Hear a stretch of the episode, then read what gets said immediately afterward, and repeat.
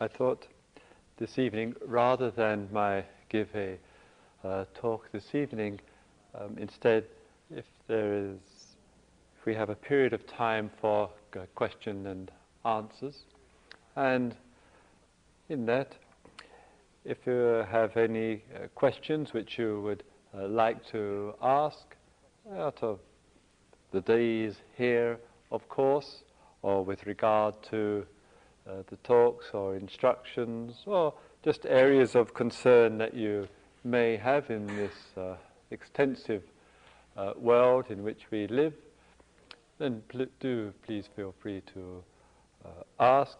And of course, always with the understanding that in my answering a question directly, it may not uh, respond directly to the area or focus of interest that's in your question.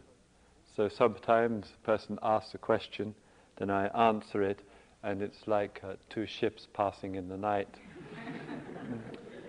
so please, in making um, allowances for, for all of that in the, the world of communication, um, nevertheless, do please feel free to ask, and in any area or, or field which one feels may be of uh, interest. Anybody? Yes. Uh, earlier on this week, you made a comment about. Um, May, if, one th- sorry to interrupt you, so that the others who are at the rear of the hall can hear, please. earlier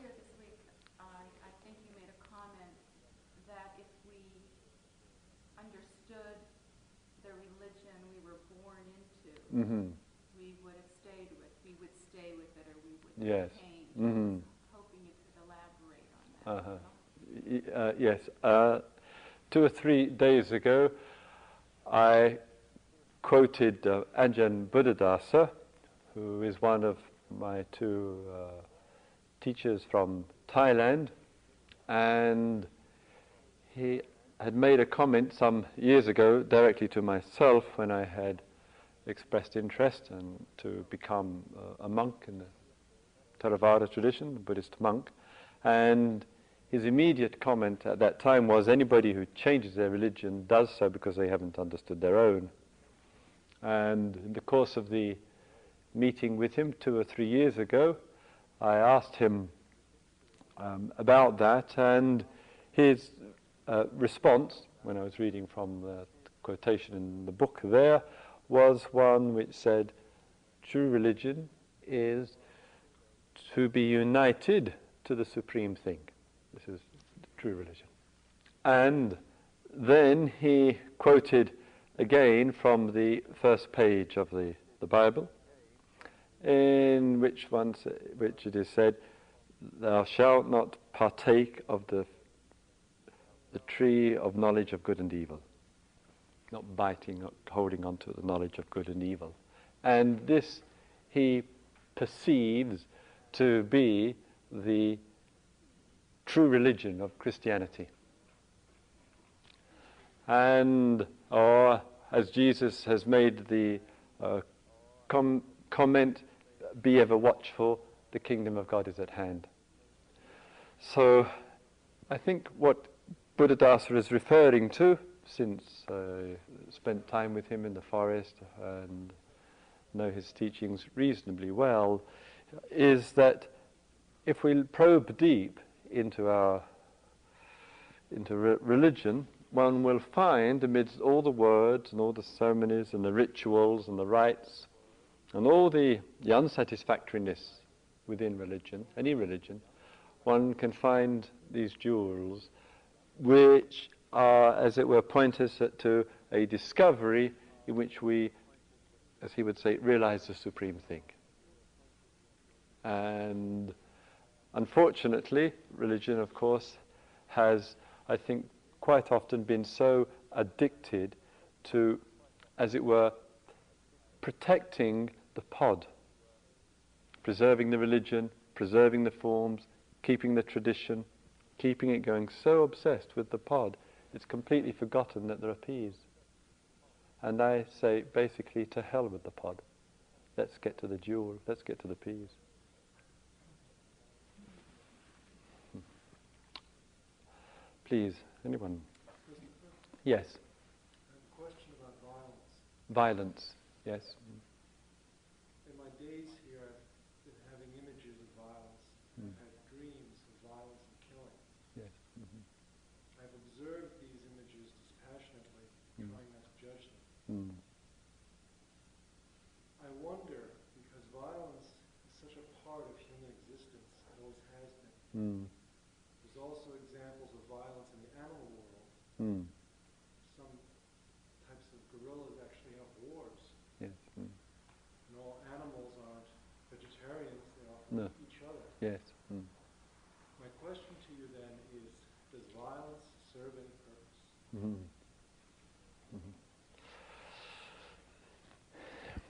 It um, serves a purpose of some sort, I assume, for those who are violent.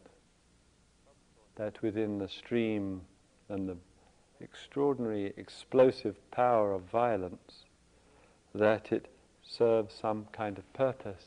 And usually, as it were, that purpose is to harm or destroy that which it can't work with in any other way. Understand? So there's violence there. Whether I think one has to reserve a little bit of, uh, I, I reserve for myself anyway, a little bit of um, judgment with regard to animal kingdom as such with regard to violence. In so far as the uh, animal world, as you point out, life lives on life, and we see this necessity for this occurring in the animal world. Whether it's always appropriate to put violence as the interpretation in the animal world, I'm not quite sure. And I think the danger is in doing that is that we tend to say, well, it's so common through all the species, therefore it's um, somehow we are violent creatures as well, and tends to give support, as it were, to some credence or belief about ourselves that, that there is violence in human beings, in human nature, as a fact of human nature. We, and we hear this uh, expressed again and again. So teachings such uh, as as this say, let's really question this whole belief system we have about ourselves, about violence. And therefore, we have the capacity to transcend our violence. I think that willingness to explore the capacity to transcend violence, to stop living violently, is the mark of a human being. That, is, that distinguishes the human being. And that therefore means that once that awareness comes in of the capacity and the interest and the commitment to explore that, then I think our humanness is beginning to show. And I don't know whether a human being, that person may be acting in this world but has come to humanity yet, if they're living violently. And the violence also has, I think, has to be understood here, very, which I think is very, very important. There is the violence which is generated through the expression of emotion. And the countless forms of that, and all that ensues in its wake for the one who is violent and the one who is subjected to it. But there is obviously and equally a violence which occurs through the legitimization of action. So sometimes there are people in this world who communicate out- outwardly and maybe even in- inwardly a very calm demeanor and appear very uh, detached and uh, stable and yet can give uh, legitimization to violence and feel that it is a justified event in certain circumstances. I regard that as much a statement of violence as the violence which is comes through emotional reaction. Both are forms of violence. One can be through the signature, one can be, or through the verbal support for violence, and another c- can be through uh, the pressure of uh, conditioning and emotion demand. In a situation like here, as you point out, and others, ex- others experience, and I frequently say this other experience, others experience similar, is very, very important because extra pressure comes when we think it's just me, that, and the ego identifies with that. So when we are in situations like this, in the quietness of things, as you point out there, images, violent images, in dreams, in fantasy, in um, uh, the productions of our mental life can occur. That violence which occurs tends to stand out more easily in the silence. Silence and stillness is intended to make things stand out. So, one aspect of it, as you pointed out, is that can stand out. That standing out means that it, it, it's much more clear in one's awareness. That's the beginning of change with regard to the awareness. That sometimes in retreat situations, both in dreams at night and in the day, gets exaggerated into a form of violence of harm, killing uh, others, situations, and so forth. That, in a way, I think is an exaggeration that there is some latent negativity inside towards oneself, towards others, towards circumstance, past, present, or future. And the imagery make, is the way, mind's way of saying this needs to be addressed. This needs to be looked at there. So the exaggerated form is a, may not be in real terms, it's more a subtle expression. The, this expression of it right, means that it's an, an endorsement, I think, for us to be really aware of ways that we are negative, generating the negative, generating uh, a tone of uh, mind, of feeling and content against others or oneself or life, whatever it is. And therefore, I think it's a statement to be vigilant, in a way. A statement for, for, for vigilance. There. And of course, there are ways and means through just relating, treating others as one wishes to be treated, making those kind of themes the loving kindness meditations, and this evening uh, Henrietta will give a loving kindness meditation in the last period of the, uh, the sitting, uh, next sitting this evening.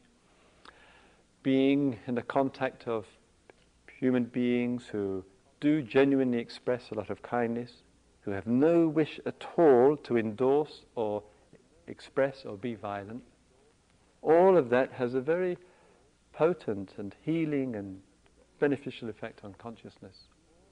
When we can begin to sense and really see we can live without violence. We don't have to live in an, a violent way, and we don't have to live to endorse it.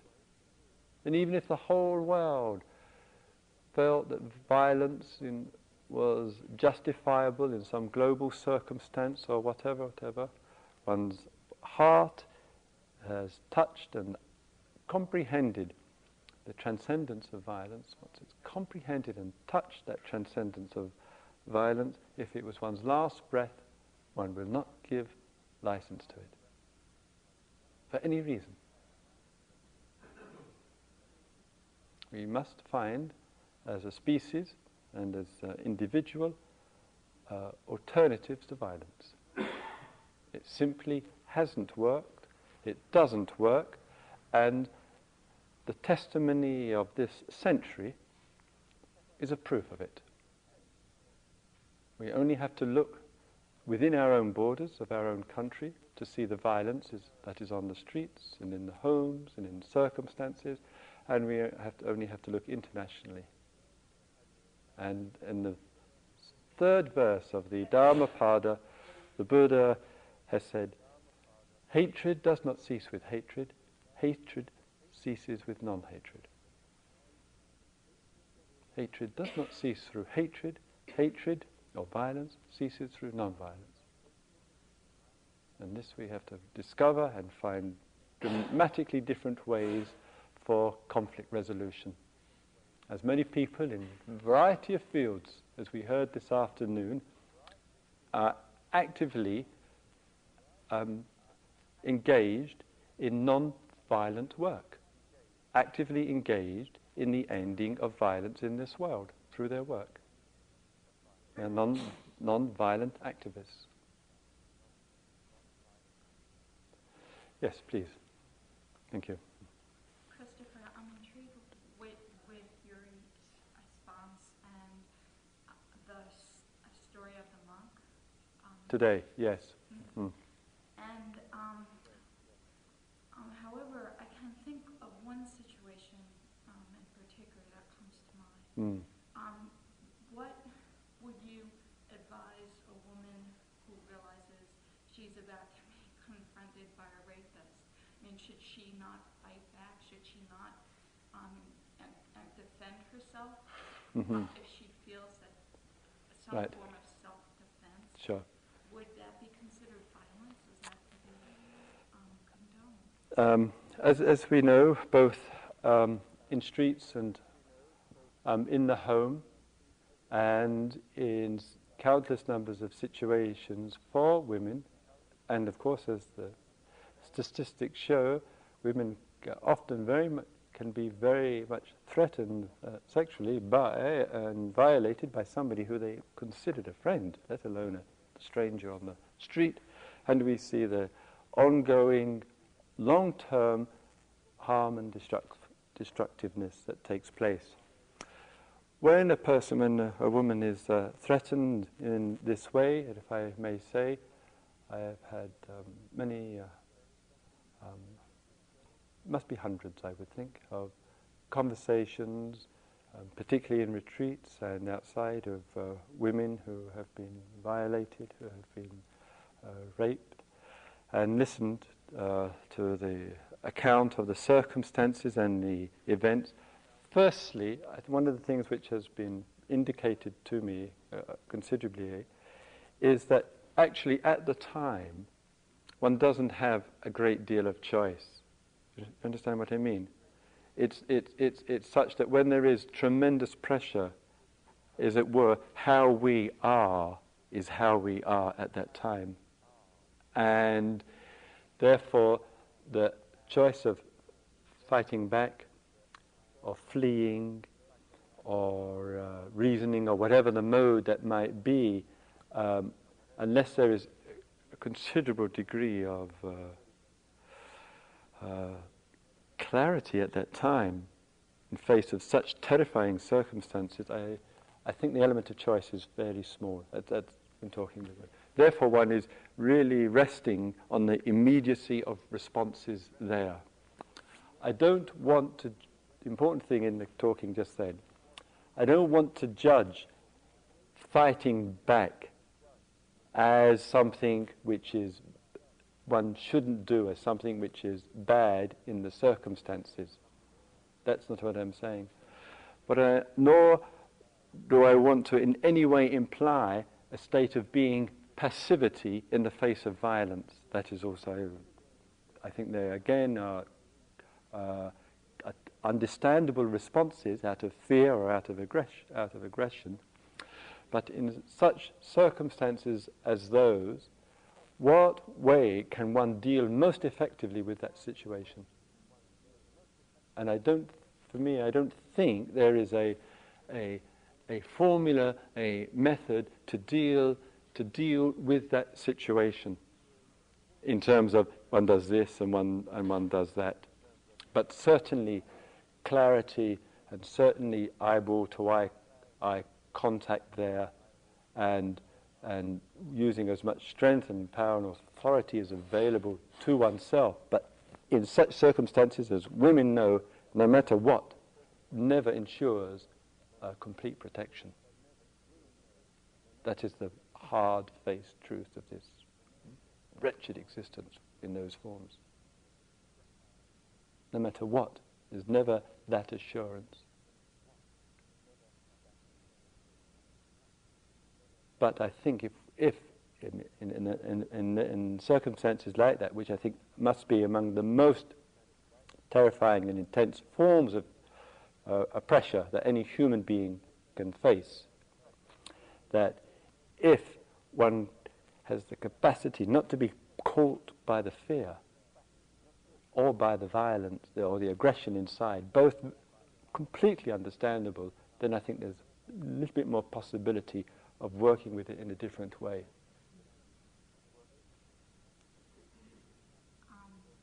And that will come out of what the circumstances show. I, so I say, if we can liberate ourselves from living in fear and living in aggression, then I think there's, there's more possibility of dealing effectively with the countless numbers of situations where there's pressure in our life. Living in fear and caught in aggression, I don't think answers situations. That's what I say. Yes, please. I've, I've um, always uh, been baffled in my experience with uh, out of the practice, trying to, uh, especially when I'm not in retreat, Yes.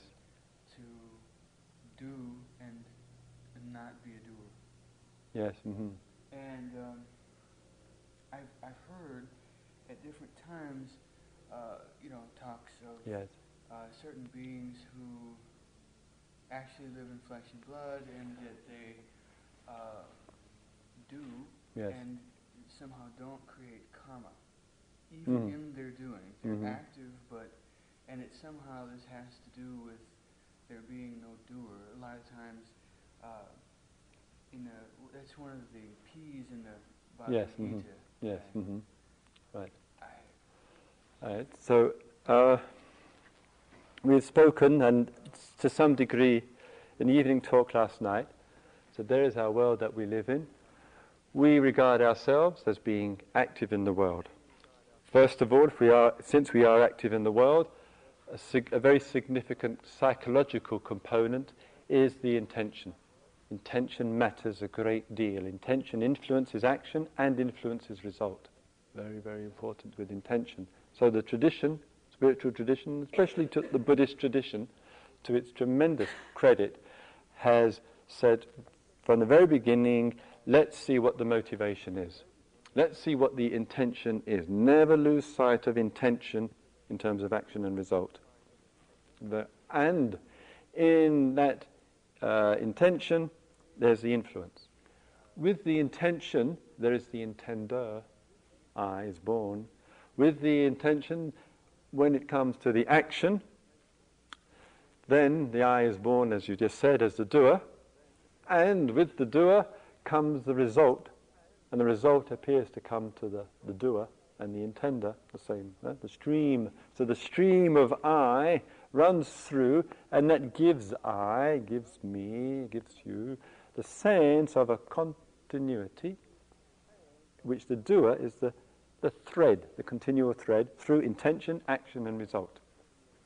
And the teachings say, as you point out, it's not getting rid of the doer, the, not getting rid of the doer, but the, the realization that the doer is not the center of events.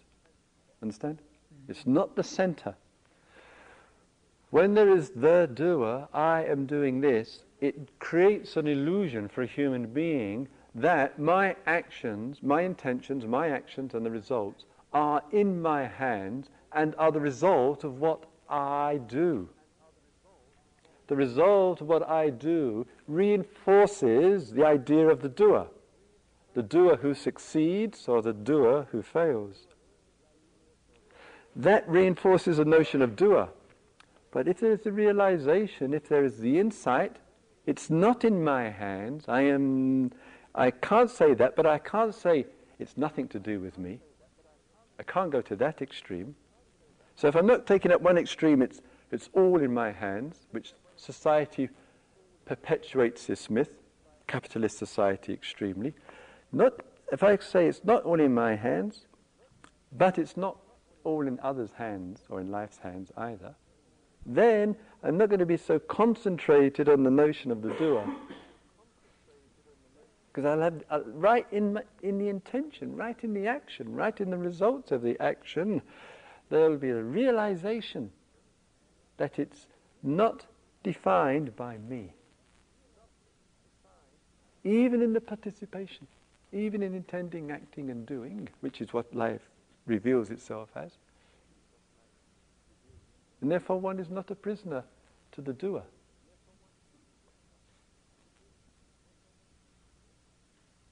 Yes, please, anyone? Yes.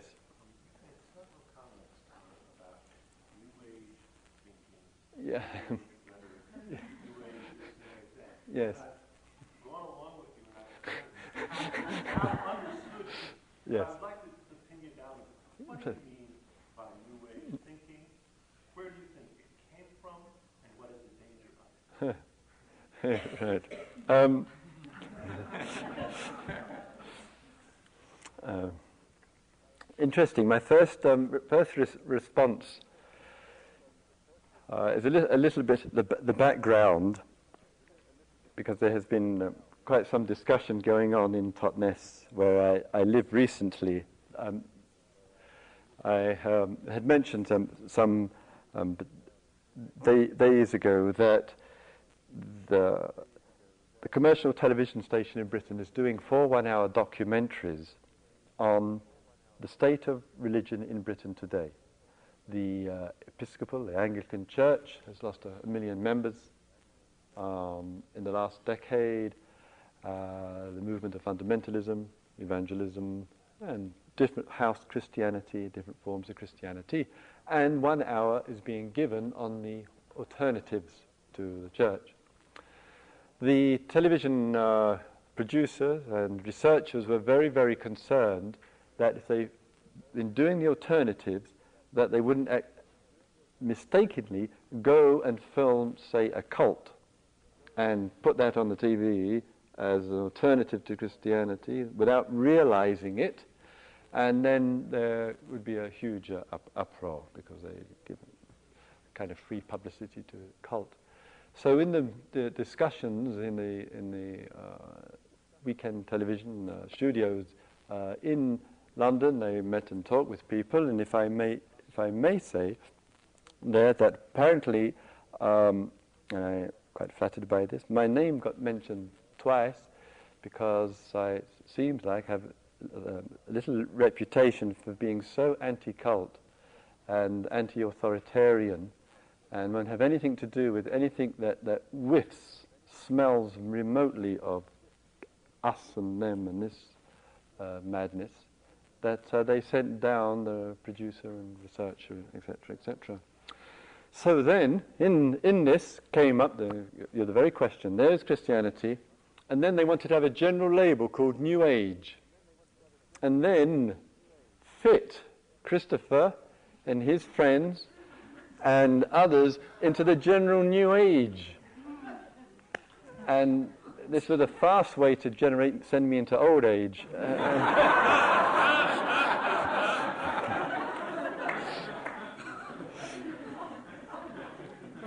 And um, the, the, then, um, um, don't laugh too loudly because um, um, I spoke about my visits to the States, they, uh, and they made one trip to California, where else, and uh, to, to see what's happening there. And uh, then the, the other there in um, Boston, in, in the first week of May, in fact, doing filming there and to see the transatlantic influences, etc with New Age, with New Age, to get to the point here, with New Age and New Age thinking, I think in part it was born um, in the 70s to try to form something different from conventional. What happened, I fear what happened with that, is that it, New Age thinking began to express and still expresses a real diversity of different activities. So, to its credit, it took um, uh, encouragement from um, Eastern philosophies, for sure, uh, Indian uh, teachings, Uh, it took care with regard to diet and organic food. It took interest too in other things such as palmistry, um, astrology, um, some of the therapies, different forms of spirituality, and a language, as understandable, like anywhere, a language has begun to evolve out of that with uh, a few key concepts and themes which run in it. Sometimes it might be acceptance. There's a lot of talk of uh, energy. This is a favorite um, New Age concept, energy, whatever it is, I have no idea, but they're there. And, and, a, and a generally, people I know who are actively involved in New Age thinking, there is generally a positive view, future view that goes with it. That, that things are getting better, and we have to kind of connecting with the New Age, and it, and has that kind of popular positive thinking in the course of time, and therefore is generally a strong, gives a strong endorsement to the kind of um, evolutionary model of things.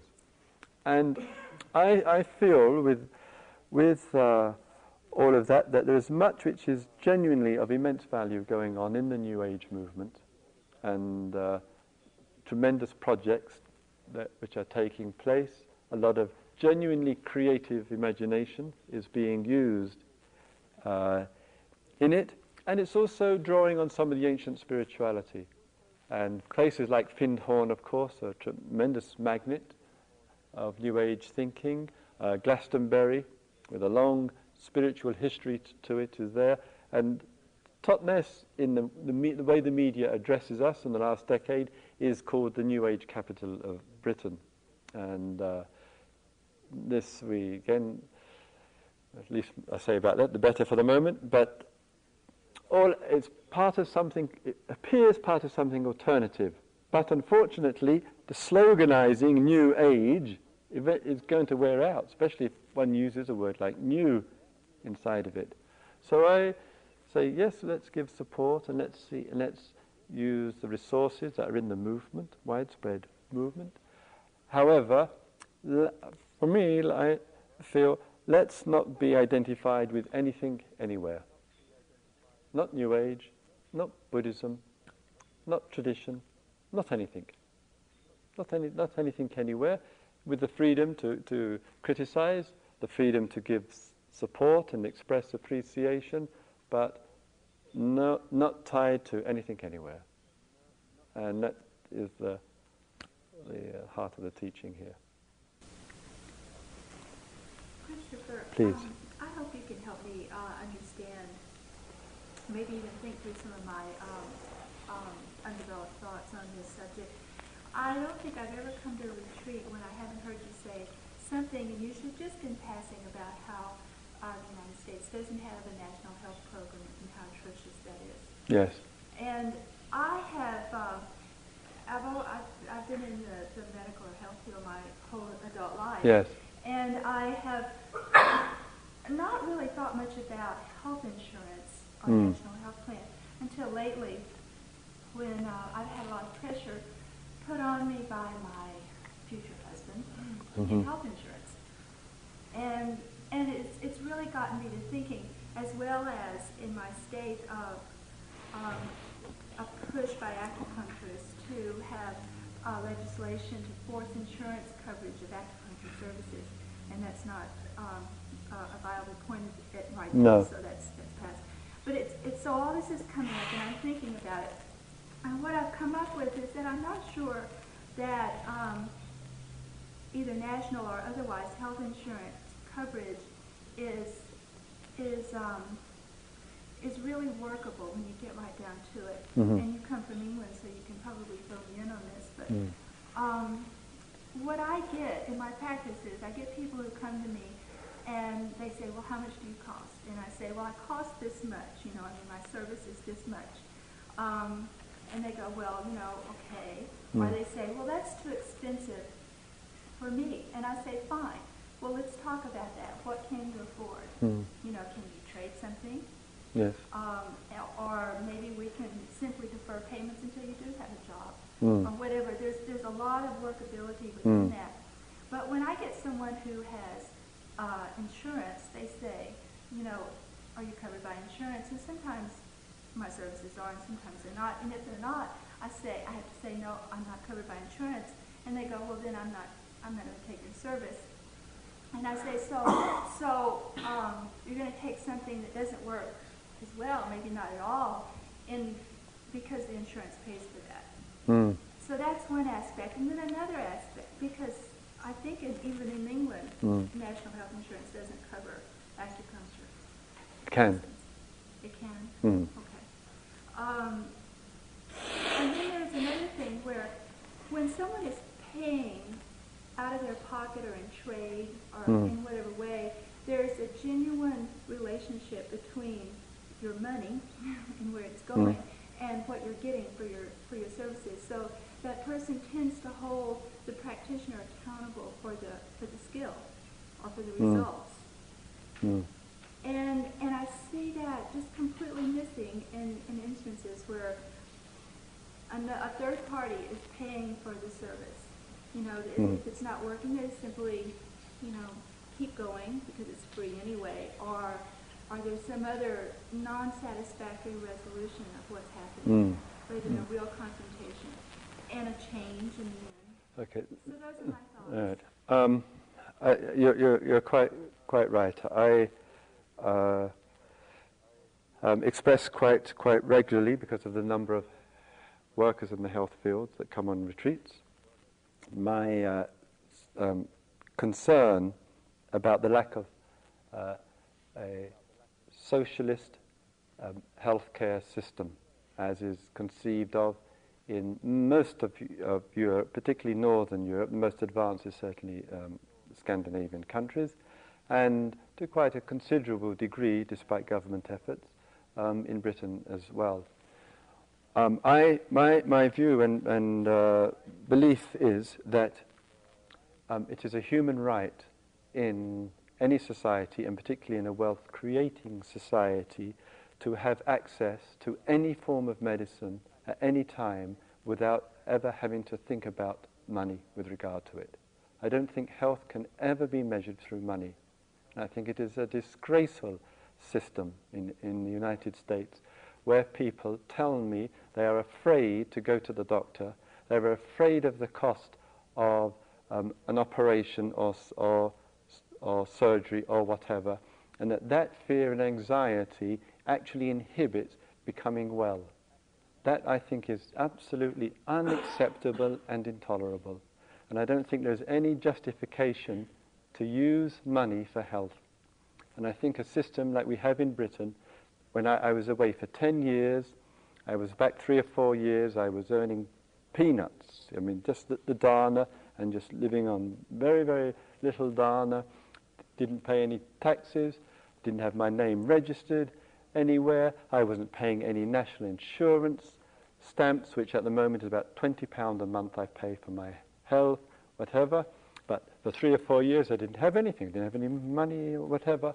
And I could just walk into to my doctor's surgery, and so incidentally could any foreigner in the country walk in and get all the treatment to the most necessary, uh, uh, expensive surgery, and there wouldn't be a penny to pay from start through to finish. And that was available to everybody who was in Britain. And tragically, this monstrous conservative government has stopped people from overseas doing that.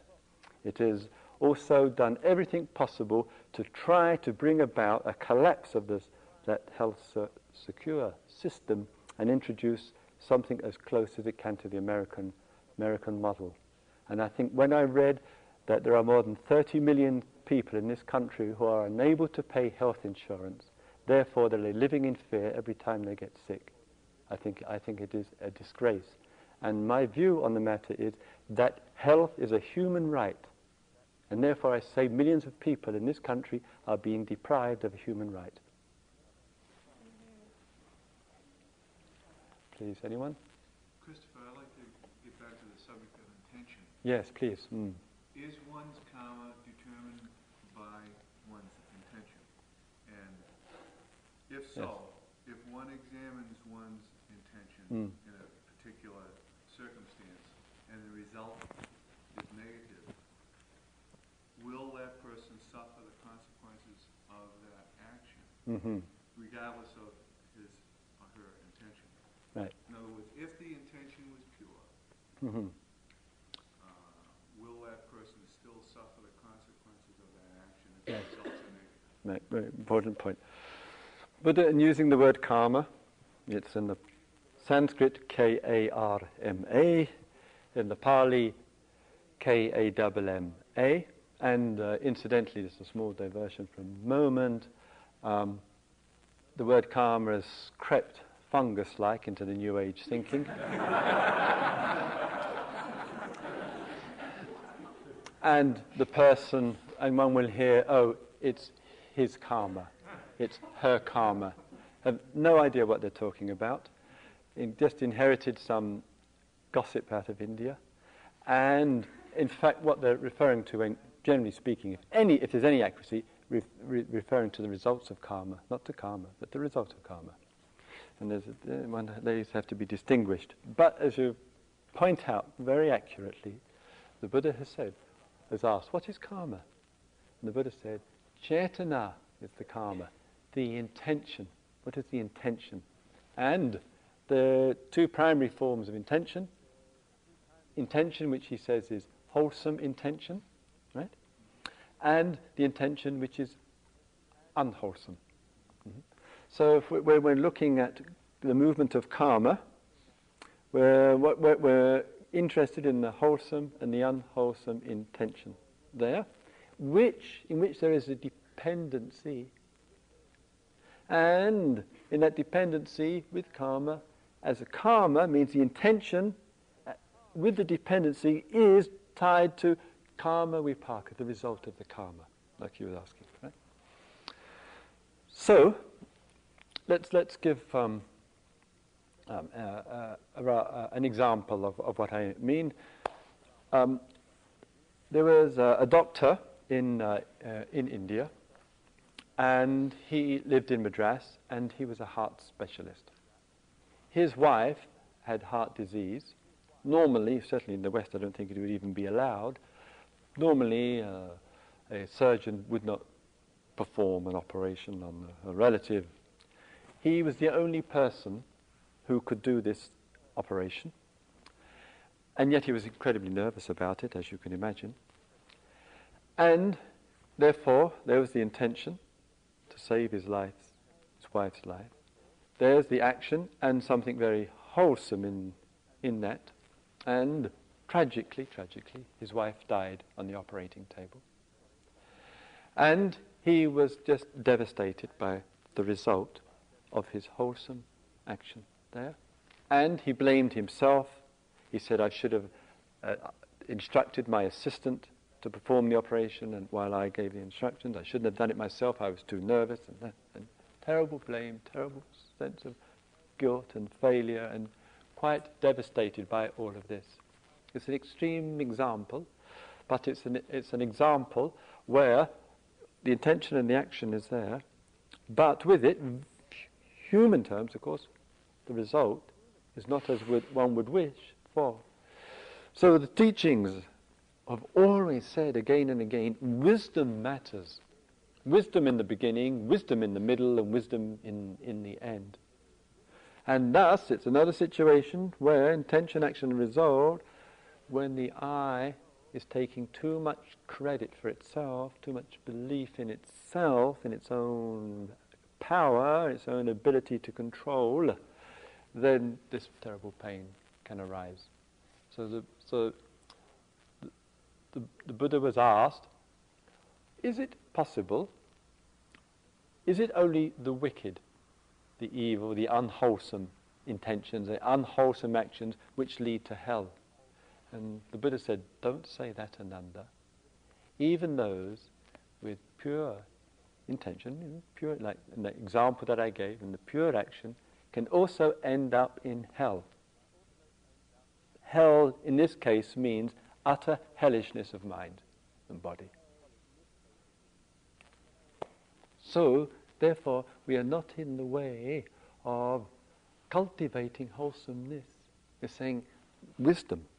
And out of wisdom comes an action which is not of intention, action, and result in the conventional way. What Buddhadasa referred to as duty. And it's not tied to the ego, the self is not tied to the process. Yet, yet one is talking, I am sitting here, I am talking to you, you are talking to me, all conventional, but the order of things, the dimension is different. This is the teachings of liberation. Please, anyone? Oh, sorry, yes, whoever. Yes, maybe. yes, yes.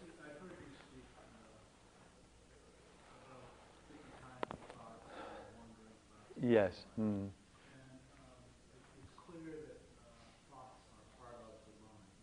Yes. Are feelings equally uh, part of feelings and emotions? And related to that is a question. I'm, I'm neither a psychologist nor a psychotherapist, but um, I'm curious as to what the relationship is between the, the expression and the repression and so on and so forth Right. Right. right. The um, again with all the all the questions, always, of course, important. It's uh, how myself and Christopher responds uh, to these, and I not and never would be any authority on Dharma, but nor is anybody else. Uh, and um, oh yes. Um, Okay. The question was asked with re- re- relationship of feelings to mind, feelings to to thoughts, and the movement of feelings, repression, and expression, generally speaking. And I said to remind to remember that I am just a uh, uh, a voice who is uh, speaking. That I um, would never ever claim for myself that I am an authority uh, on the Dharma but I would also have to say neither is anybody else either.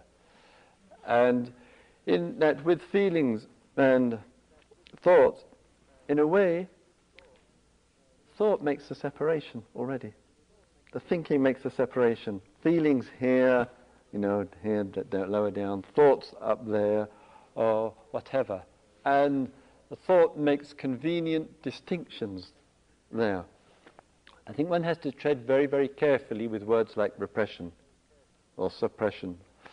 I, I don't like to use the, I never use those concepts extremely rarely, and, and other words like unconscious. Um, I feel it adds yet another division to our way of uh, relating, and I think my concern is that if we speak of something unconscious or repressed or suppressed, whatever, um, what happens for us easily is it generates an, an, an, image and the idea of something which is there which I can't get at. And that requires a belief. It requires a belief there is something there which I can't get at. And therefore I have to do something to get that which is down there up and out. And I feel uncomfortable uh, with that because I think it creates that id- easily creates an idea that there can be a deep pit of things down there which are waiting to come up to find expression. This is language is used quite frequently, but it's a language. It's a metaphor. It's a way of describing. Where, and I doubt whether that there's any inherent truth in, in that. So I much prefer in the, as, uh, in the communication of uh, teachings of the world, of mental life, feeling, emotional life, to say, let's be with what's happening. Let's not have any conjecture at all about something other than and speculate that there is really something other than down in there. And I, and I think that if we view that way as a, and take it as a rigid view of the way things are, what it means is, if we, terms of unconscious or suppressed, if we conclude that is the truth, then it's inexhaustible.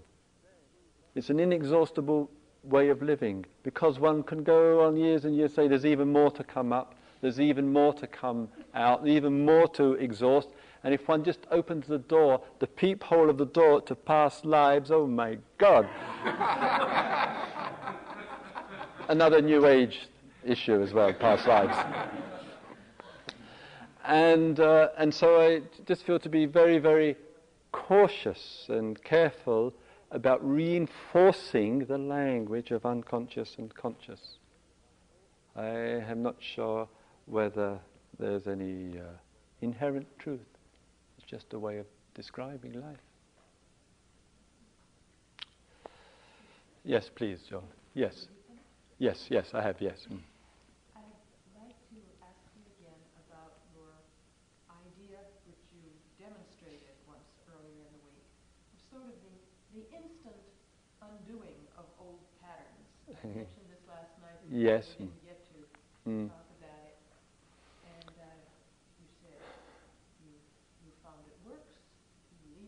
your idea, which you demonstrated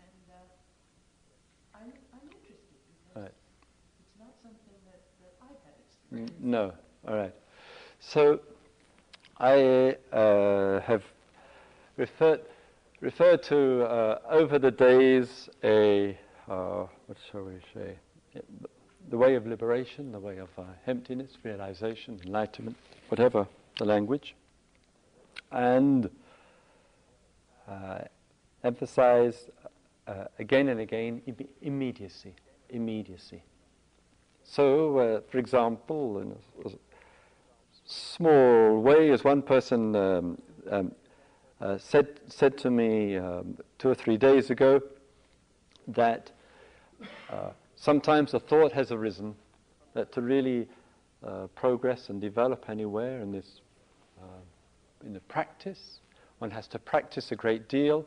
That, and the thought has arisen uh, for him that it will perhaps he needs to practice and really develop his concentration for the next 20 years, and in after, perhaps in 20 years' time, will really come some real insights and understanding and freedom in that way.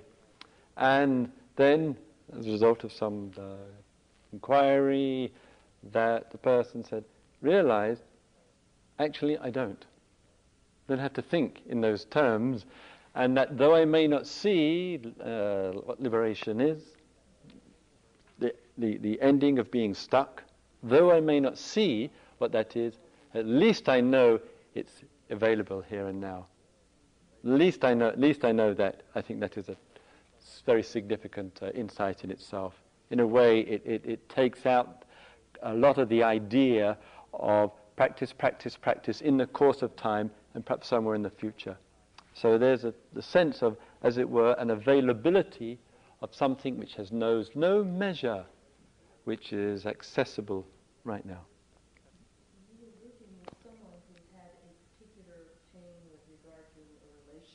Yeah. hmm Yes. like Mm.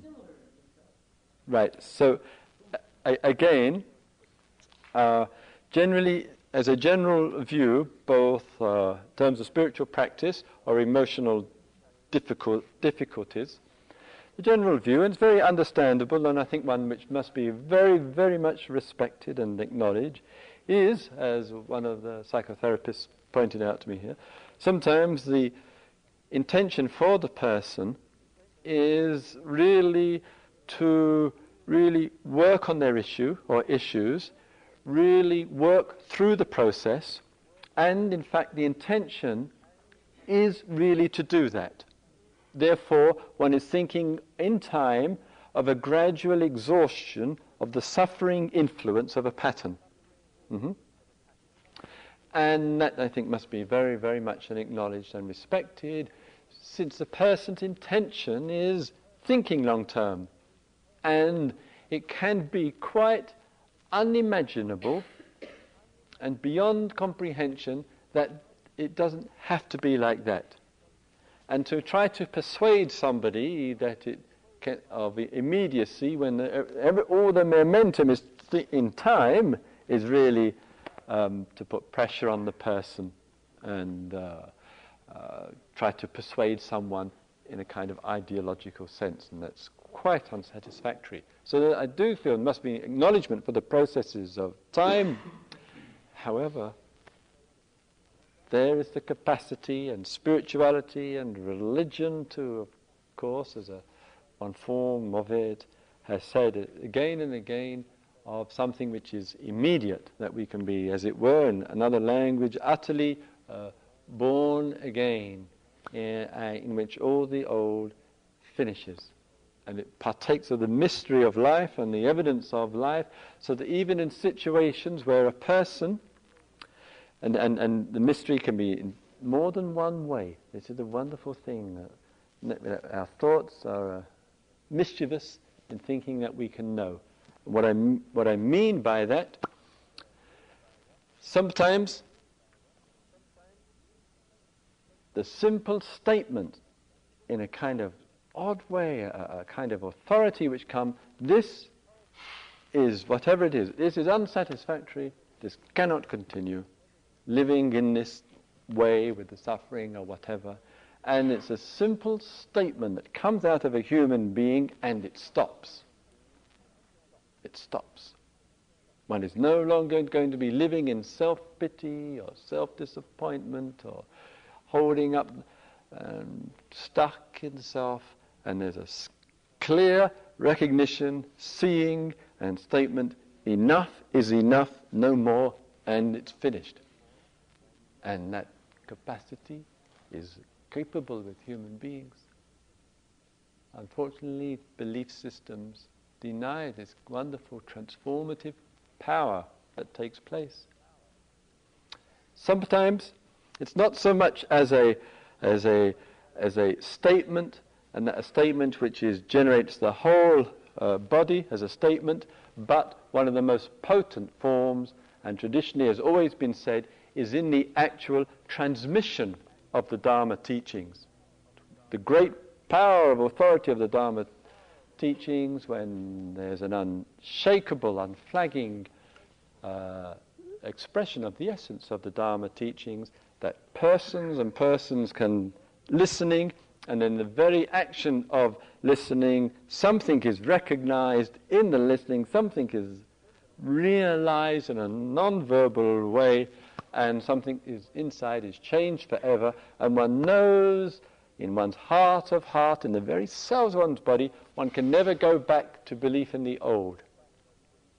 One can never fall back on the old. One knows that stopped.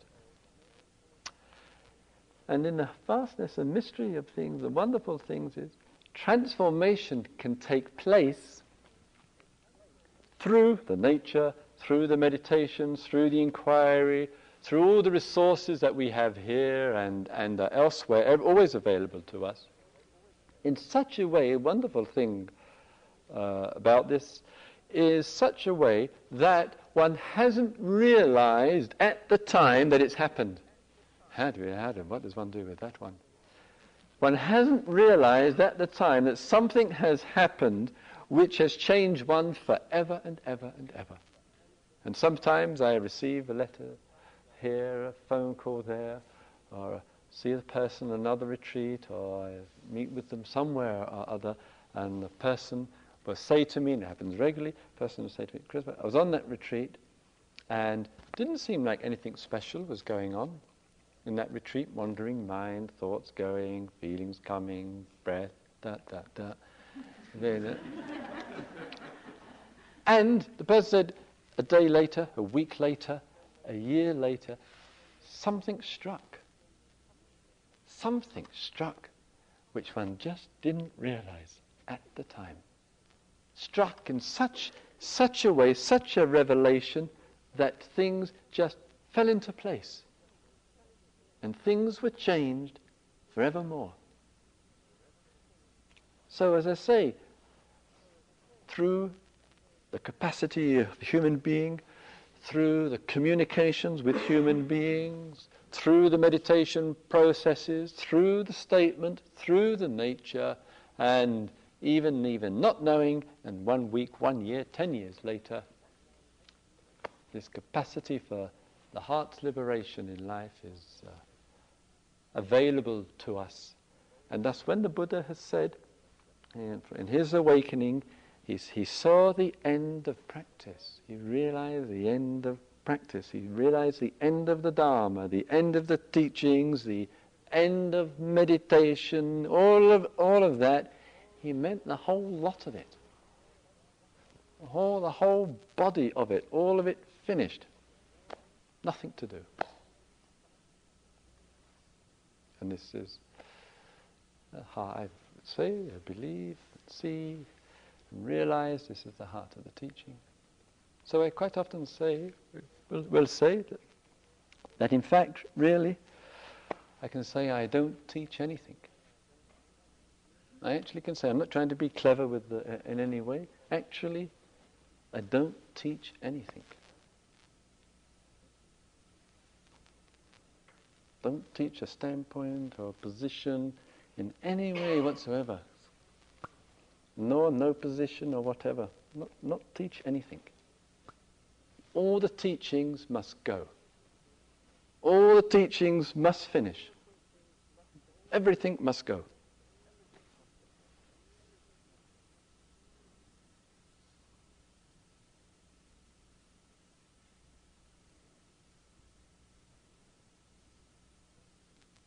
And the wonderful mystery of it is, in a wonderful, wonderful sense, in fact, it never arose in the first place to have to go in the second place.